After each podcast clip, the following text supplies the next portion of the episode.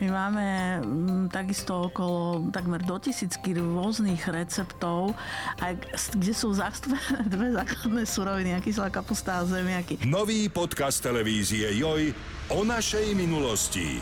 Joj History vo všetkých podcastových aplikáciách.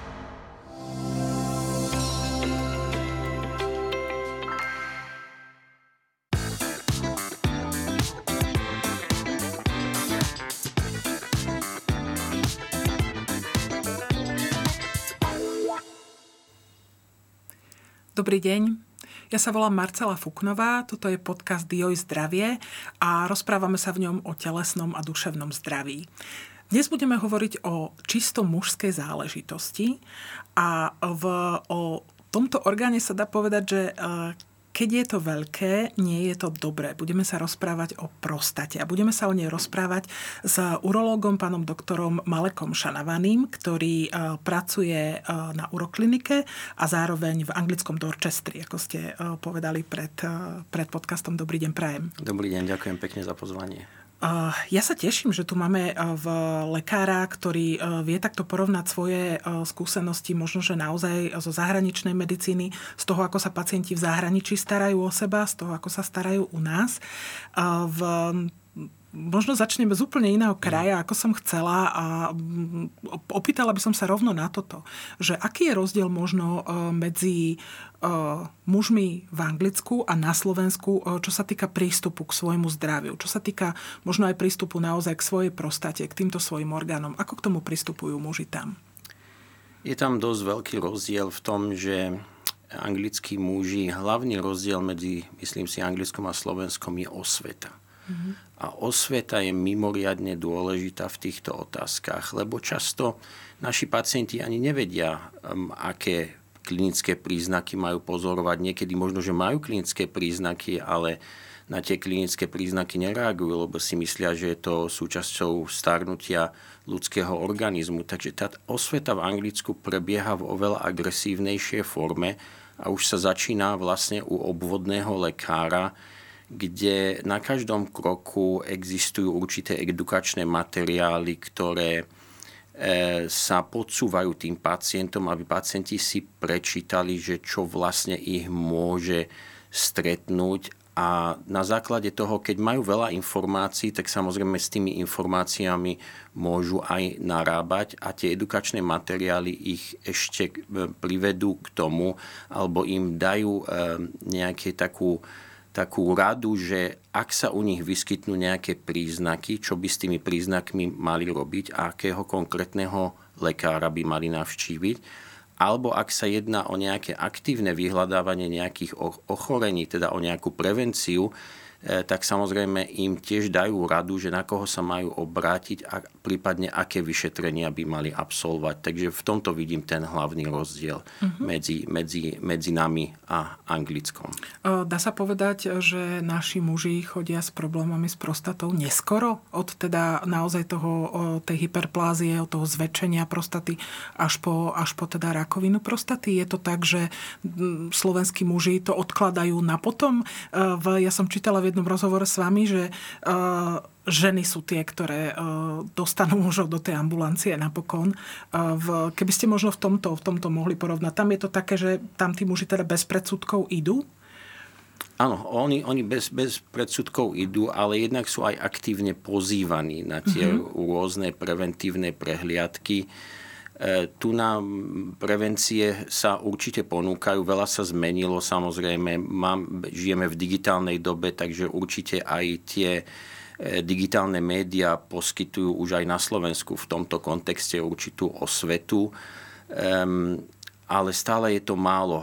Naše zdravotné poisťovne majú aplikácie, kde ponúkajú vyšetrenie prostaty napríklad ako určitý benefit Um, ale stále není to tak uh, detálne vypracované a dopracované, aby, aby sme sa vyrovnali uh, to, tomu, čo sa deje v zahraničí. Uh, mm-hmm. Takže, um, takže asi, asi, asi v tomto. Mm-hmm. V tomto by som to Čiže je to, je to naozaj tak, že prichádzajú, dajme tomu, neskôr, než by mali? Prichádzajú neskôr, lebo jednak buď bagatelizujú svoje klinické príznaky, e, myslia si, že tie klinické príznaky nie sú dôležité a môžu byť dôležité samozrejme, a je to jednak ehm, staršia populácia samozrejme pacientov a keď nemá prístup k nejakým edukačným materiálom, tak ťažko ten pacient rozlíši, že čo, je, čo by malo byť normálne, čo normálne a čo, nie. čo nie je normálne. Uh-huh. Veľmi často tie manželky samozrejme posielajú pacientov, keď u pacienta je narušená dynamika močenia, tak um, väčšinou sa tú ženu budí. Budí to, áno, presne tak e, v noci a teda nemôže sa vyspať a prídu ku mne na ambulanciu a teda povedia, že e, prosím vás pekne, niečo urobte s, s mojim manželom, lebo neviem sa dobre vyspať. Mm. Takže je to až také až Takže, do takéhoto extrému čiže, to Čiže chodia, chodia aj manželky ku vám ako Chodia aj manželky, áno. Uh, Hovorili sme o tej osvete, v, tak to teda poďme urobiť aj my tu aspoň trochu a v, poďme si to teda naozaj, e, naozaj objasniť, lebo e, skutočne e, veľa ľudí o tej o prostate nevie. Nevie o nej, akú má funkciu, nevie o nej v, aj v, tí muži naozaj, že prečo ju majú, na čo slúži, čo to je vlastne za orgán a na čo slúži, aká je hlavná funkcia prostaty. Prostata je malá žľaza, ktorá sa nachádza pod močovým mechúrom. Je to veľkosti takého malého kaštana a ona ako následok fyziológie starnutia ľudského organizmu sa zväčšuje a môže spôsobiť e, teda poruchy dynamiky močenia. Jej hlavná funkcia že vytvára určité prostredie pre E, spermie a je to vlastne kvázi výživové médium pre tie spermie. To znamená, že v tom produktívnom veku muža je toto médium veľmi dôležité, lebo poskytuje pre spermie e, dôležité prostredie, energie, tekutina, vlastne. tekutina sa tam vytvára, sú tam určité výživové enzymy pre, tie, pre správnu funk- funkciu tých spermí, ale samozrejme už na starobu sa, sa stáva obťaž teda pre toho pacienta, keď sa zväčší a začne spôsobovať poruchy, mm-hmm. poruchy močenia a potom už je z toho problém, ktorý, to, ktorý privedie pacienta do urologickej ambulancie. Je to tak, že každý muž má s tým zväčšením prostaty problém. Je to tak, že s vekom to proste príde u každého chlapa? E, so stúpajúcim vekom je, stúpa aj riziko samozrejme, ale medzi 40 a 50 rokov je to okolo 20% pacientov, ale samozrejme to percento sa zvyšuje už nad 50-60 rokov je to až 40-50 a keď pacient, 80-roční pacienti, zhruba asi 80% z nich majú nejaké problémy s močením, takže so stúpajúcim vekom stúpa riziko. Uh-huh. Vy ste povedali, my sme sa pred podcastom trošku rozprávali, že vy presne neviete, lekári, že prečo sa tá prostata zväčšuje, že, ale že existuje niekoľko teórií, ktoré s tým súvisia a súvisia aj s tým testosterónom. Takže ktoré to sú, lebo bolo to zaujímavé. Áno, um, veľa ľudí si myslí teda, že prostata sa zväčšuje na, um, ako hlavná funkcia je tam testosterón, ale nie je to celkom tak. Nevieme presne, prečo sa tá prostata zväčšuje. U niekoho môže prostata sa zväčšiť na, na objem 40 gramový, 50, niektorí majú 100 gramovú prostatu, niektorí pacienti môžu mať až 200 gramovú prostatu. Nevieme presne, prečo k takému procesu dochádza. Existujú dve hlavné teórie. Prvá teória, že e, v staršom veku klesá produkcia testosterónu u muža a dostáva sa do popredí taká látka, ktorá sa volá dihydrotestosterón. To je taká aktívnejšia forma toho testosterónu, ktorá sa naakumuluje e, v, e, v tele a tým pádom potenciuje tie prostatické bunky, aby sa rozmnožili a aby sa zväčšili. To je prvá teória. A druhá teória, že hlavný hormón u muža je testosterón samozrejme, ale muži majú aj trocha toho estrogénu a keď v tom staršom veku klesá ten testosterón, tak e, e, tá teória hovorí, že ten estrogén môže spôsobiť tým prostatickým bunkám taký ten negatívny efekt, že vlastne podporí rast tých prostatických buniek a ich ďalšie rozmnožovanie. Je veľmi zaujímavé, že ak pred pubertou dojde k odstráneniu semenníkov, mm-hmm pre akýkoľvek iný zdravotný dôvod, tak u takýchto pacientov nedojde k zväčšeniu prostaty. Mm-hmm. Takže predpokladá sa, že tá hormonálna súvislosť je tam, ale presne sa nevie, Ale nevie naozaj. Sa, nevie sa presne aká. V, asi e, naozaj, čo sa týka zväčšenia prostaty, tak taký ten najobťažujúcejší príznak e, pre mužov je také, e, v, je narušenie tej dynamiky močenia. Ako ste povedali, v Poďme si povedať, že ktoré sú to tie príznaky. Čo by malo byť také, že by to pre toho muža, alebo teda možno aj pre toho jeho manželku malo byť také, že toto nie je v poriadku a s týmto treba ísť k urologovi. Čo sú také príznaky, ktoré by si muži mali všímať? Áno, toto, toto je naozaj veľmi, veľmi dôležitá otázka a tých príznakov je viacero, lebo keď dojde k zväčšeniu tej prostaty, e, tá prostata obopína tú močovú rúru a keď začne vrastať donútra, začne blokovať ten lievik. Mm-hmm a tým pádom dojde k narušeniu dynamiky močenia. Tie hlavné príznaky spočívajú v tom slabý prúd moču, časté močenie, urgencia, alebo to je, to je vlastne ľudovo povedané nutkanie stále toho pacienta, nutka na močenie, musí často navštevovať e, toaletu slabý prúd, e, ako som spomenul, a potom aj nočné močenie. Mm. To znamená, že keď niekto nestá, áno, tú noktúriu, to je hlavne to, i keď noktúria má strašne veľa foriem, e, foriem a je, môže tam byť niekoľko diagnóz, ale treba myslieť aj na zväčšenú prostatu. Takže to sú tie hlavné príznaky. Niekedy sa môže vyskytnť e, zápaly močových ciest a, a krv v moči, ale to sú tie menej, menej časté mhm. príznaky. Mm. To majú možno tí mladší muži častejšie, že asi, asi sa to vyskytuje aj u nich. Môže sa stretnúť, keď už o tom hovoríme, so zväčšením prostaty aj mladý muž? Môže sa to stať aj mužovi, neviem, medzi 30-40 rokov, že už začína mať problémy s prostatou? E, môže mať, e, môžu mať aj mladší muži problémy s prostatou, ale není, to, není ten podklad zväčšenie prostaty ako takej. Ja som počas svojej 18-ročnej praxe ešte nevidel žiadneho muža, ktorý by mal zväčšenú prostatu a by mal menej ako 40 rokov. Mm-hmm. Môže v tak, u takejto populácii dojsť e, samozrejme k, k zápalom prostaty, ale nie k zväčšeniu ako takému. Uh-huh.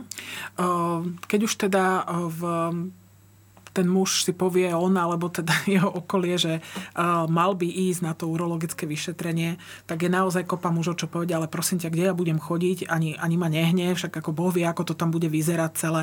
Vedeli by ste možno povedať, že keď k vám príde pacient, ktorý má, dajme tomu, také problémy, ako ste povedali, že ho častejšie nutka na močenie je v vo vyššom veku trochu a že viete, že toto môže byť e, diagnóza. E, čo takého pacienta u vás čaká? Aké vyšetrenie je to? Vy ste tak pekne povedali, že vy sa snažíte sa veľa s pacientami rozprávať, ale čo také vyšetrenie obsahuje?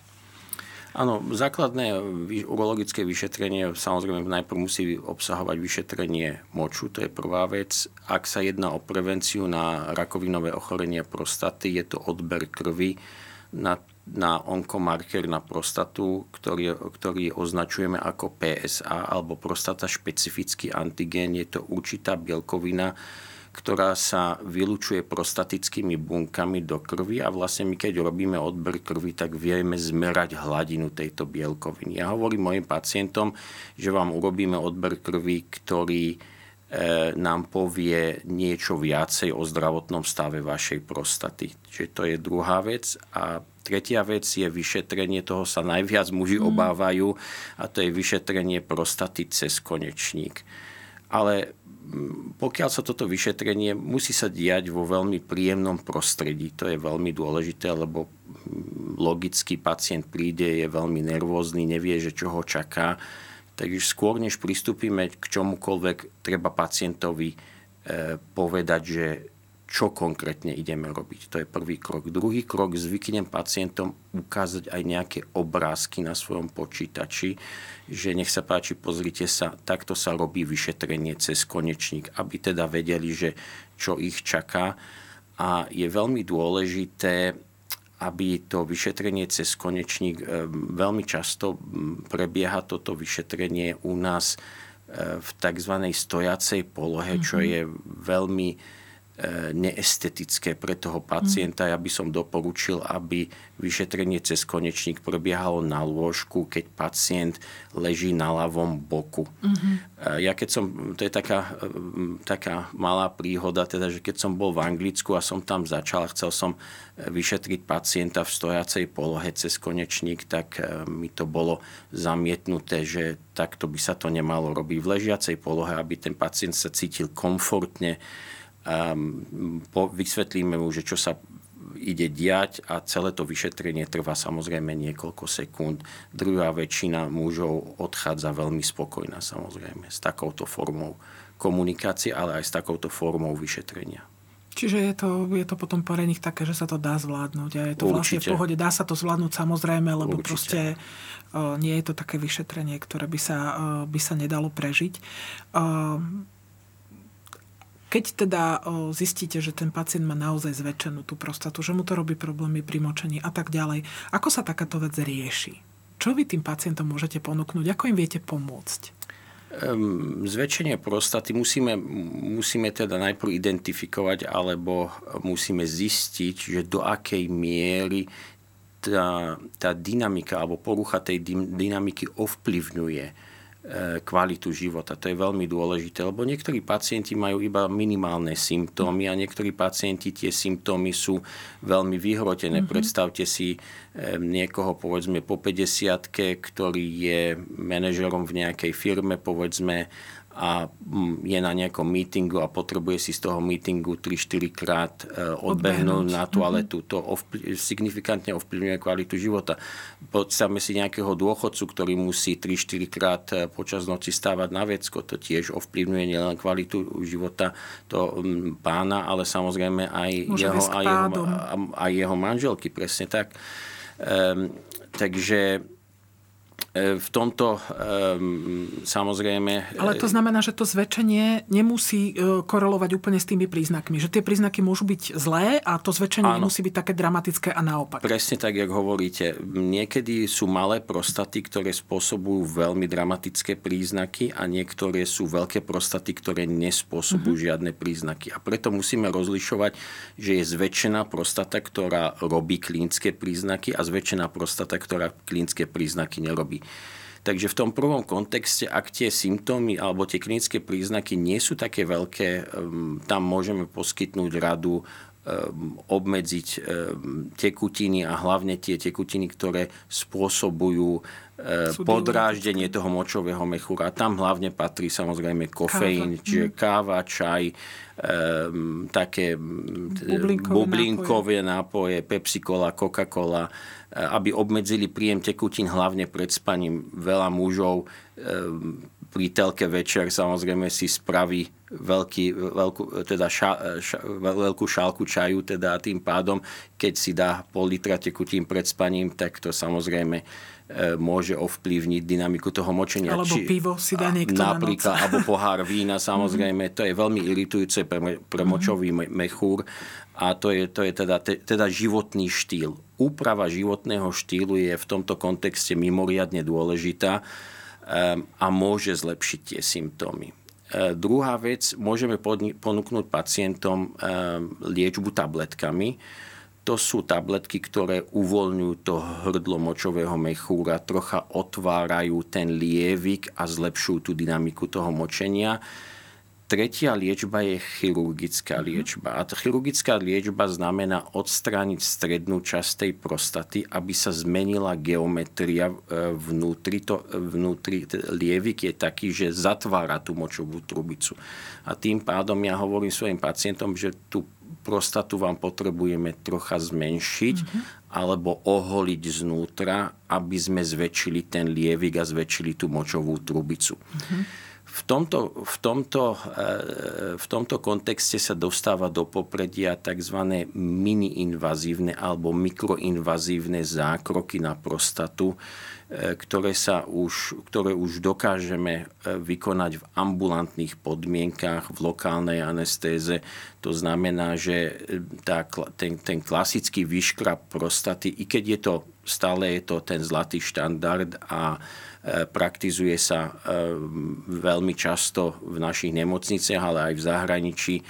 Um, ale je to metóda, ktorá vyžaduje celkovú anestézu, vyžaduje pobyt v nemocnici a v dnešnej dobe, keď máme nejakú lepšiu metódu, ktorá nám ušetrí hospitalizáciu, ušetrí nám celkovú narkózu. Niektorí starší pacienti e, majú toľko e, problémov, diagnóz so srdiečkom, s dýchaním, nie sú ani vhodní na, celko, no. na celkovú narkózu. V minulosti takí pacienti skončili na permanentnej cievke, ktorá im spôsobovala e, infekcie, musela sa často meniť, e, mohli dostať aj z toho otravu krvi, e, sep, tzv. sepsu. A teraz máme už pre takýchto pacientov riešenie, že im môžeme poskytnť tie minimetódy, ktoré dokážu zmenšiť tú prostatu a môžeme to urobiť. Ja teda v mojej praxi som sa stretol aj s pacientmi, ktorí mali 90 rokov plus a dokázali sme ich odoperovať a sú veľmi spokojní. Keď ste hovorili, že tam sa odstraňuje tá stredná časť, to je tá časť, ktorá obopína ako keby tú močovú rúru a stláčajú. Áno, áno presne tak. Mm-hmm. Presne tak. To je tá časť, ktorá vrastá do tej močovej trubici a e, spôsobuje jej zúženie a vlastne to je, tu, to je tá časť, ktorú potrebujeme mm-hmm. odstrániť, aby sme ten lievik uvoľnili. Mm-hmm. V, ja som dokonca čítala, vy ste spomínali nejaký zákrok pomocou vodnej pary. Áno, áno, mm-hmm. áno. Čo to je za zákrok? Áno, to je, to je, to je zákrok, ktorý vyvinuli Američania a už je na trhu minimálne 7 rokov. Na, na Slovensko sa dostal, myslím si, že posledné dva roky niekoľko pracovísk už robí e, túto liečbu vodnou parou alebo tzv. rezum terapia. A princípov, e, princípov tejto metódy, že sa dostáva, e, aplikujeme do prostaty vodnú paru. A tá vodná para, e, teda pre, pre verejnosť by som iba toľko povedal, že spôsobí takú akúsi popáleninu tej prostaty, čo následne spôsobí, že tie prostatické bunky odumrú a keď odumrú, tak vlastne oni sa vyplavia z tela uh-huh. a tým pádom celá tá prostata sa zlepší. Je to zákrok, ktorý je, e, sa dostáva do popredia, je e, mimoriadne e, vyžiadaný, lebo ušetrí pacientovi hospitalizáciu, má minimum vedľajších účinkov u tých pacientov, ktorí sú ešte sexuálne aktívni, nemá vplyv na sexuálne funkcie a e, samozrejme robíme ho v lokálnej anestéze. Pacient po 15-20 minútach odchádza z ambulancie e, s odoperovanou prostatou a ide domov, do domácej starostlivosti. Je to bolestivé? To by sa asi kopa mužov opýtalo, že bolí to? Um, ako um, každý invazívny zákrok je nepríjemný, ako keď idete k zubárovi, tak samozrejme zubár vám musí dať lokálnu anestézu, aby, aby to nebolo až také až taká tortúra. A v 21. storočí my robíme určite civilizovanú medicínu. E, dávame teda pacientovi musíme e, dať e, tabletky od bolesti, veľa lokálnej anestézy a niekedy mu môžeme dať aj do žily také silnejšie lieky, aby, aby utlmili tú bolesť. Takzvaná analgosedácia a myslím si, že všetci to zvládli úplne bez problémov a od, teda od, od, väčšinou odchádzajú vysmiatí z ambulancie. A koľko možno potom trvá, kým sa ten muž zotaví? Koľko je to také, že v, sú tam ešte možno nejaké bolesti alebo nejaké ťažkosti? Koľko dní, dajme tomu ešte? E, takéto mini-invazívne metódy umožňujú, aby sa pacient vrátil do svojej činnosti hneď na druhý deň mm. prakticky. Mm-hmm. Eh, on, pacient žiaľ musí odísť s močovou cievkou na niekoľko dní, ale to nepredstavuje veľký problém. Má to, má to pod nohavicami, môže s tým ísť do mesta, môže dokonca s tým aj pracovať, môže, môže robiť čokoľvek. Samozrejme, močová cievka je trochu nepríjemná, mm-hmm. ale zatiaľ moderná medicína nevymyslela akúkoľvek operáciu na prostate, ktorá by sa udiala bez močovej cievky. Takže mm-hmm. ten, ten močová cievka alebo močový katéter je to nevyhnutné zlo, ktoré, ktoré potrebujeme pacientovi dať po tomto zákroku na 1 až 3 dní, ale vlastne zapojenie do tej štandardnej dennodennej činnosti je prakticky prakticky okamžite. Teraz tých mini-invazívnych metód je e, veľmi veľa. V posledné 2-3 roky sa dostal do popredia nové laserové alebo laserové vybavenie, ktoré tiež bude, bude samozrejme ponúkané na mojom pracovisku a je tiež e, založené na odstránení tej vnútornej časti prostaty e, pomocou takých ihiel, cez ktoré sa aplikuje laserové vlákno mm-hmm. dovnútra tej prostaty a v priebehu 10-15 minút to laserov, ten laserový lúč dokáže e, odstrániť značnú časť toho tkaniva a toto bude ešte menej bolestivé ako samotný ten rezum, lebo pri tej rezum operácii ten aplikátor sa zavádza cez močovú uh-huh. trubicu, ale pri tejto novej laserovej metóde tie ihly sa budú zavádzať medzi nadkonečníkom, čiže uh-huh. cez oblasť hrádze a to je tá menej bolestivá časť pre muža. Takže ja si myslím, že táto nová metóda poskytne ešte komfortnejší zákrok pre toho pacienta ako samotný rezum. Ale obidve metódy sú veľmi efektívne a patria do oblasti tej mikro- alebo miniterapie zväčšenej prostaty. Uh-huh. Keď by sa pacient e, rozhodol, že ja nič takéto podstupovať nebudem, je hrozné o tom už len počuť a nechám to tak, veď akože nejako s tým budem. Uh, hrozí takémuto e, človeku, okrem teda toho, že tie príznaky sú nepríjemné, ešte niečo ďalšie? Áno, áno, určite. Ehm, sú aj takí pacienti, máte, máte pravdu, sú aj takí pacienti, um, ktorí povedia, ďakujem pekne, pán doktor, vypočul som si veľmi užitočnú prednášku, teda beriem vaše rady na vedomie, ale nechcem s tým nič robiť mám už toľko a toľko rokov, um, nemám žia- môj sentiment na nejaký invazívny zákrok, um, nie je tam. Možno, že aj pacient vyskúšal uh, tabletky, tie tabletky u 30% pacientov spôsobujú vedľajšie účinky. Mm takže povie, že naozaj nič ďalšie nechcem, ale u takýchto pacientov hrozí tzv. Progresia zväčšenia prostaty, teda alebo to zväčšenie bude pokračovať ďalej, až u pacienta kompletne zastaví to močenie a dojde k tzv. akútnej retencii, alebo ľudovo povedané, že pacient sa skrátka nevie vycikať a to je veľmi bolestivá udalosť a nepríjemná až traumatizujúca. Pacient musí utekať na centrálny príjem, aby mu zaviedli cievku, aby mu vydrenovali močový mechúr a v, tom, v, tomto, v tomto prípade už tá, tá operácia sa stane absolútne nevyhnutná.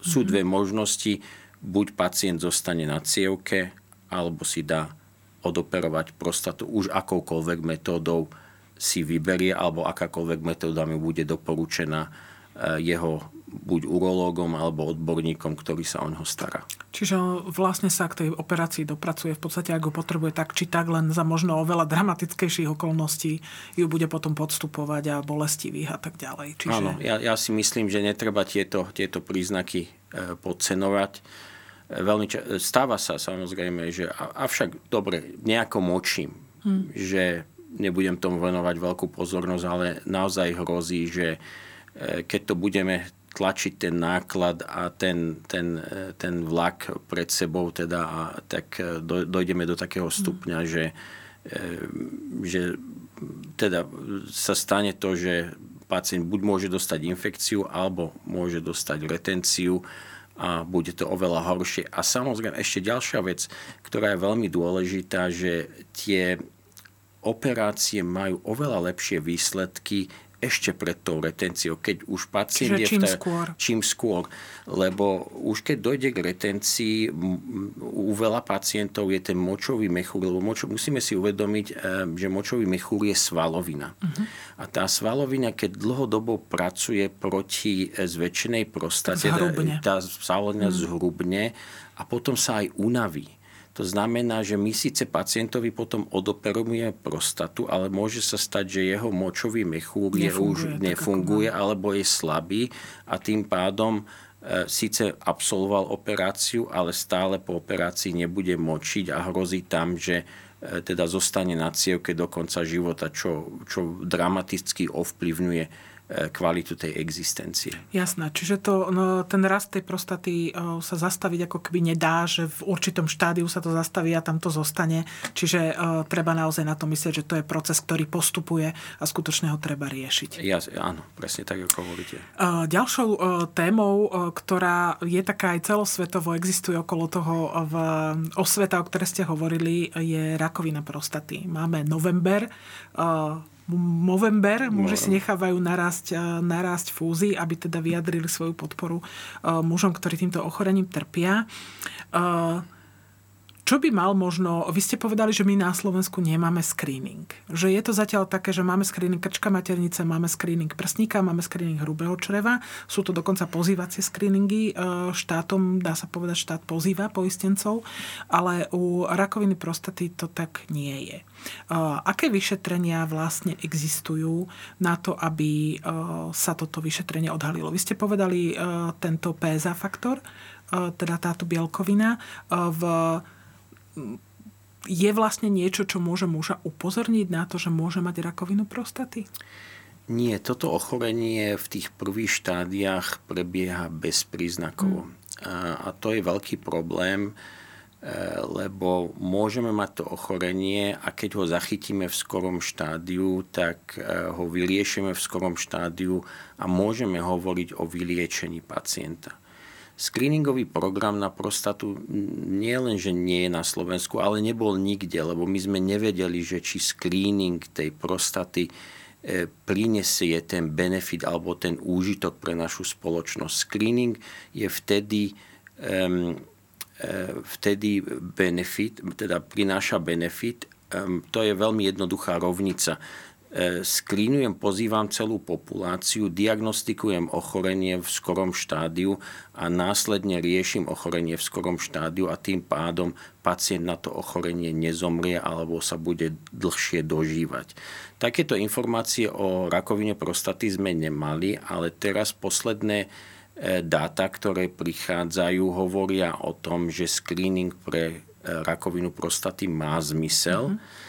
A Európska komisia v tomto kontexte uvoľnila, um, myslím si, veľké množstvo peňazí, ktoré bude vkladať do takéhoto screeningového programu. Nejedná sa len o screening prostaty, ale sa jedná o screening e, veľa onkologických ochorení, ako ste spomenuli, črevo, prsník, krčok maternice. Dokonca tam má byť, e, patriť aj screening pre rakovinu žalúdka mm-hmm. A rakovinu plúc, čo v, e, v minulosti nebolo.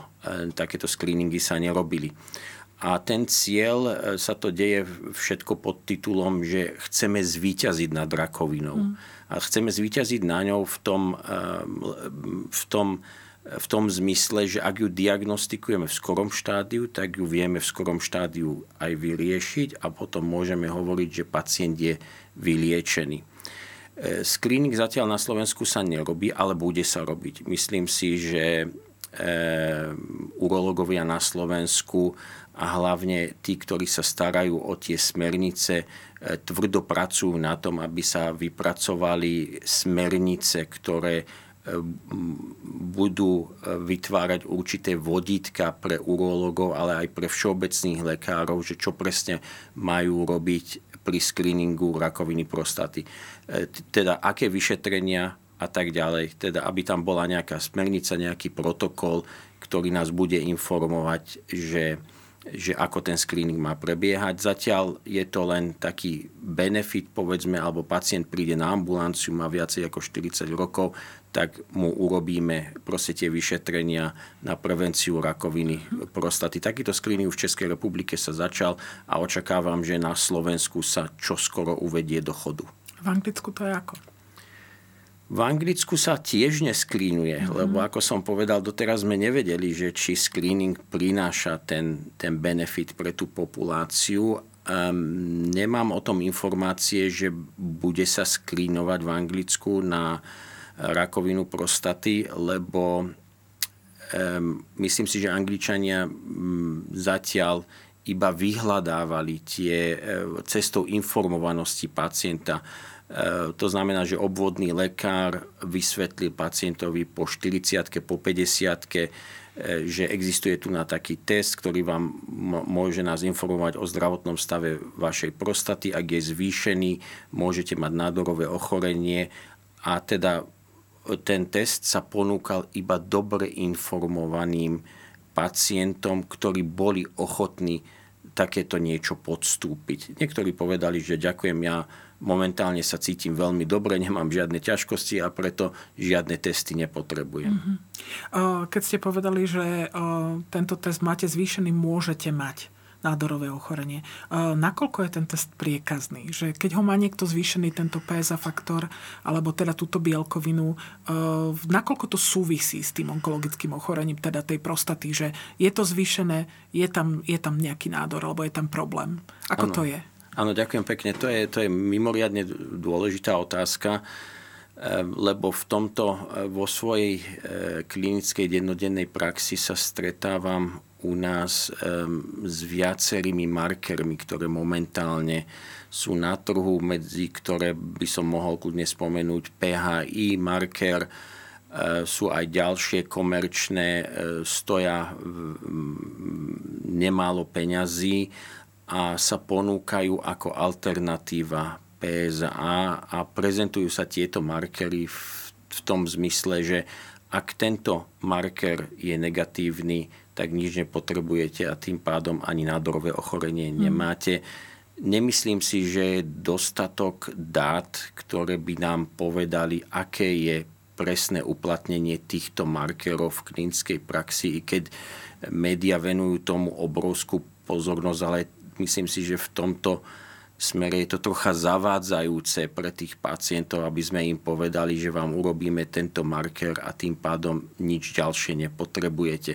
Zatiaľ štandardne tieto markery sa skúmajú, niektoré majú dosť dlhú cestu za sebou, niektoré boli už skúmané 10-15 rokov, ehm, ale zatiaľ ich štandardné uplatnenie v dennodennej praxi je trocha také hmlisté, tak stále sa musíme spoliehať na PSA marker.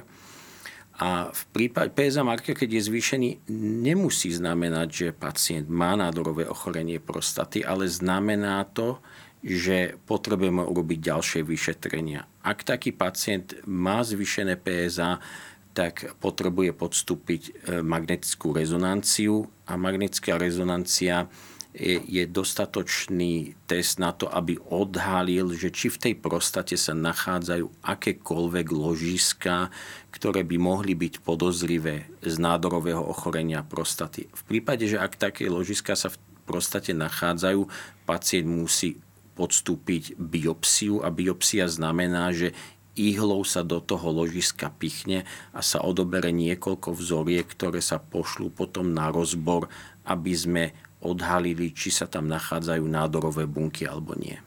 V, ako je to s výskytom rakoviny prostaty? Je to podobne ako s, tým, s tou benignou hyperpláziou, že sa to viaže na vyšší vek, alebo rakovinu prostaty môže mať aj mladší muž? Ehm, so stúpajúcim vekom to prirodzené riziko je vyššie, ale mm, je aj rodinná záťaž. To znamená, že ak sa vyskytuje e, v rodine karcinom prostaty, otec, e, strýko, môže to mať e, dopad aj na, na pacienta, že tá jeho rodinná anamnéza poskytuje samozrejme rizikový mm-hmm. faktor pre karcinom prostaty a u týchto pacientov treba s tým screeningom alebo aktívnym vyhľadaním takéhoto ochorenia začať podstatne skoršie mm-hmm. ako u štandardnej populácie. To znamená v akom veku? To doporučenie bolo, od, normálne sme začínali od 50. roku života pri pozitívnej rodinnej anamnéze, to znamená otec, strýko, e, sme začali už od 45. roku života, ale myslím si, že táto veková hranica sa bude možno posúvať nižšie. Mm-hmm predpokladám, že od 40. roku. Ale zatiaľ tomu tak nie je, ale predpokladám, že sa bude posúvať nižšie. Uh-huh. V, ako dlho trvá možno, kým sa toto ochorenie rozvinie? Lebo v, teraz nedávno bol zrovna, myslím, že to bol nejaký anglický komik alebo herec, ktorému odhalili tú rakovinu prostaty v štvrtom štádiu. Naozaj, že proste už nemal pred sebou v podstate veľa času. A v, ak, lebo u žien je to také, že keď chodia na tú prevenciu, ono to trvá, kým sa ten nádor krčka vyvinie. A ako je to u mužov, čo sa týka tej rakoviny prostaty? Koľko to trvá? To je veľmi ťažká otázka, mm. lebo sú, to, rôzne druhy, sú rôzne druhy, rôzna agresivita, ale to je, to je to, čo je dôležité pri tej magnetickej rezonancii. E, myslím si, že tá, e, tá budúcnosť bude o tom, že PSA e, nebudeme ponúkať ako štandardný test, ale budeme ponúkať iba magnetickú mm. rezonanciu.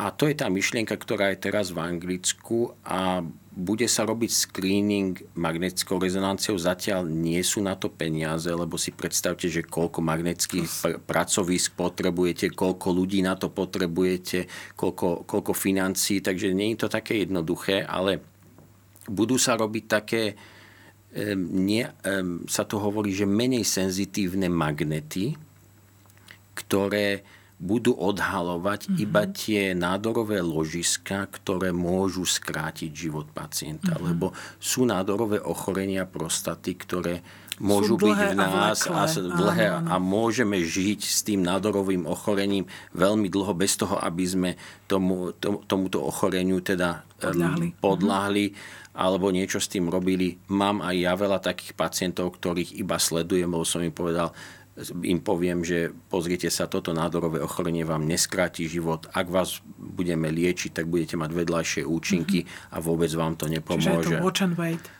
Áno, watch and wait alebo active surveillance, teda, že ich sledujeme pravidelne. V prípade, ak by sa tam nachádzala nejaká aktivita toho ochorenia, tak tú taktiku môžeme zmeniť a môžeme im poskytnúť aktívnu liečbu.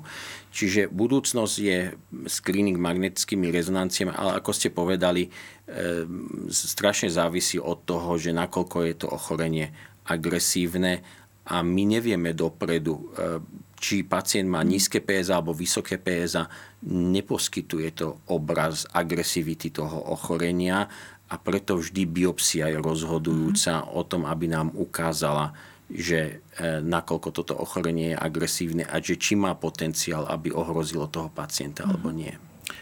Štandardný postup je potom aký? Akože štandardný postup asi úplne neexistuje, ale čo sa používa? Operuje sa, chemoterapia, ožarovanie, čo? E, pri liečbe nádorového ochorenia hovorím teraz konkrétne o tých nádorových ochoreniach so, stredne, so stredným rizikom až vysokým rizikom, to sú tie agresívne. A tam sa používa chirurgická liečba, to znamená, že odstránenie prostaty úplne komplet, používa sa radiačná liečba, radiačná liečba sa rozdeľuje na vonkajšiu radiáciu, to znamená, že to nádorové ochorenie sa ožiari eh, žiaričom zvonka, alebo sa môžu implantovať také drobné zrniečka do tej prostaty radioaktívneho charakteru, to sa volá brachyterapia. Um, a samozrejme teraz veľmi sa do popredia v Anglicku dostáva, dostávajú tzv. fokálne metódy alebo mm-hmm. fokálna terapia a má veľmi vynikajúce výsledky. A tá fokálna terapia znamená, že sa neodstráni tá prostata celá, lebo odstránenie tej prostaty akýmkoľvek chirurgickým zákrokom môže mať pre pacienta veľa vedľajších mm-hmm. účinkov. Môže ovplyvniť jeho sexuálne funkcie, môže mu spôsobiť unikanie moču teda a tak ďalej. Takže je to ľahká operácia. Určite nie. Asi ani ľahké rozhodovanie. Ani ľahké rozhodovanie. A preto sa robí tzv. fokálna liečba. Fokálna liečba je to, že vlastne iba liečíme to ložisko urobíme magnetickú rezonanciu a na to existujú metódy, buď, buď to ložisko môžeme potom zmraziť, alebo môžeme laserom odstrániť, alebo existuje aj tzv. stereotaktická radioterapia, to znamená, že tie nové moderné prístroje, ktoré dokážu ožiariť tú prostatu, už sú natoľko dobré, že dokážu ožiariť iba to dané ložisko. Mm-hmm. A tým Čiže pádom to okolie zostáva zachované. Okolie zostáva zachované a to je minimum vedľajších účinkov pre pacienta, e, minimálny vplyv na kvalitu života a veľmi dobré onkologické výsledky. Uh-huh. Podľa toho, čo ste povedali, tak naozaj pri liečbe aj zväčšení prostaty, aj týchto onkologických ochorení je množstvo moderných postupov. Základ je asi naozaj s tými ťažkosťami k tomu urologovi ísť do tej ambulancie a v, byť pod kontrolou, aby teda tieto príznaky, ktoré v muži majú, naozaj nespôsobovali väčšie ťažkosti, aby sa aj také ochorenie, ako je rakovina prostaty, dalo zachytiť skoro. Pán doktor, ja vám veľmi pekne ďakujem za návštevu, ďakujem vám za zaujímavé informácie. Rozprávali sme sa s pánom doktorom Malekom Šanavaným z Uroklinik a z anglického Dorchestru. Ďakujem ešte raz. Ďakujem pekne.